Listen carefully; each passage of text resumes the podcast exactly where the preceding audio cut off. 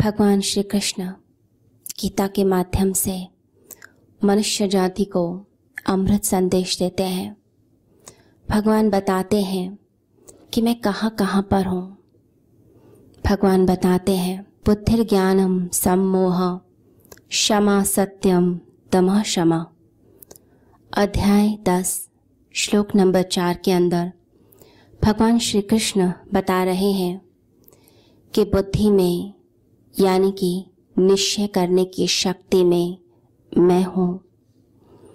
मैं तत्व ज्ञान में हूँ।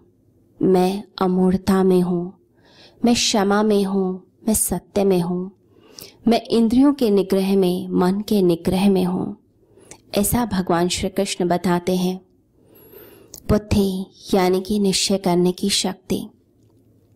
अभी जैसा हमारा मन है वो निश्चय कर ही नहीं पाता है, वो तो अनिश्चय की शक्ति है, यानी कि कंफ्यूजन मन, संकल्प और विकल्प दोनों करता है। जैसे किसी व्यक्ति के सामने एक सफ़ेद बादल आ जाए और काला बादल आ जाए, दोनों ऑप्शन आते हैं। तो व्यक्ति निर्णय कर नहीं पाता है। वो हमेशा असमंजस में रहता है। मन के अलग अलग हिस्से हैं। मन में जो बहुमत मिल जाता है उसी तरफ़ हम चल पड़ते हैं। लेकिन पूरी तरह से निर्णय नहीं ले पाते। पूरा मन उसको सपोर्ट नहीं करता है। जहाँ भी लगता है कि ये कदम बढ़ाना है, वहाँ पर हम पूरे मन से कदम नहीं उठा पाते। मन आधा अधूरा रहता है। मन का एक हिस्सा हमेशा विरोध करता है। हम जानते हैं मन के तीन तल होते हैं। कॉन्शियस माइंड सबकॉन्शियस और अनकॉन्शियस तीन तल हैं। तो तीनों एक साथ मिलकर निर्णय नहीं ले पाते, मन खंडित रहता है। किसी व्यक्ति से हम प्रेम भी करते हैं तो कहीं ना कहीं भीतर हम उसकी कमी भी निकालते रहते हैं।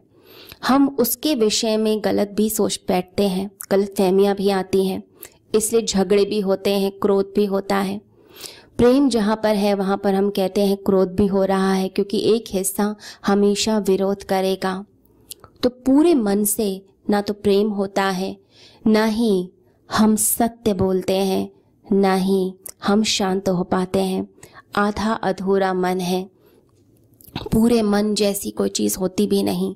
जहाँ पूरा मन हो गया, वहाँ पर मन की समाप्ति हो गई। तो मन का स्वभाव है आधा अधूरा रहना। हमेशा संकल्प विकल्प करते रहना। तो मन खंडित रहता है, मन खंड खंड में रहता है और मन के हिस्से आपस में झकड़ते रहते हैं।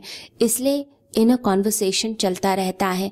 अंदर से बातचीत चलती रहती है। अंदर ही अंदर हम अपने में ही उलझे रहते हैं, लोग अपने में उलझे रहते हैं। कोई भी निर्णय करना पड़े, हमें रोज़ निर्णय करने पड़ते हैं। किसी भी बात का निर्णय तो करना ही पड़ेगा। लेकिन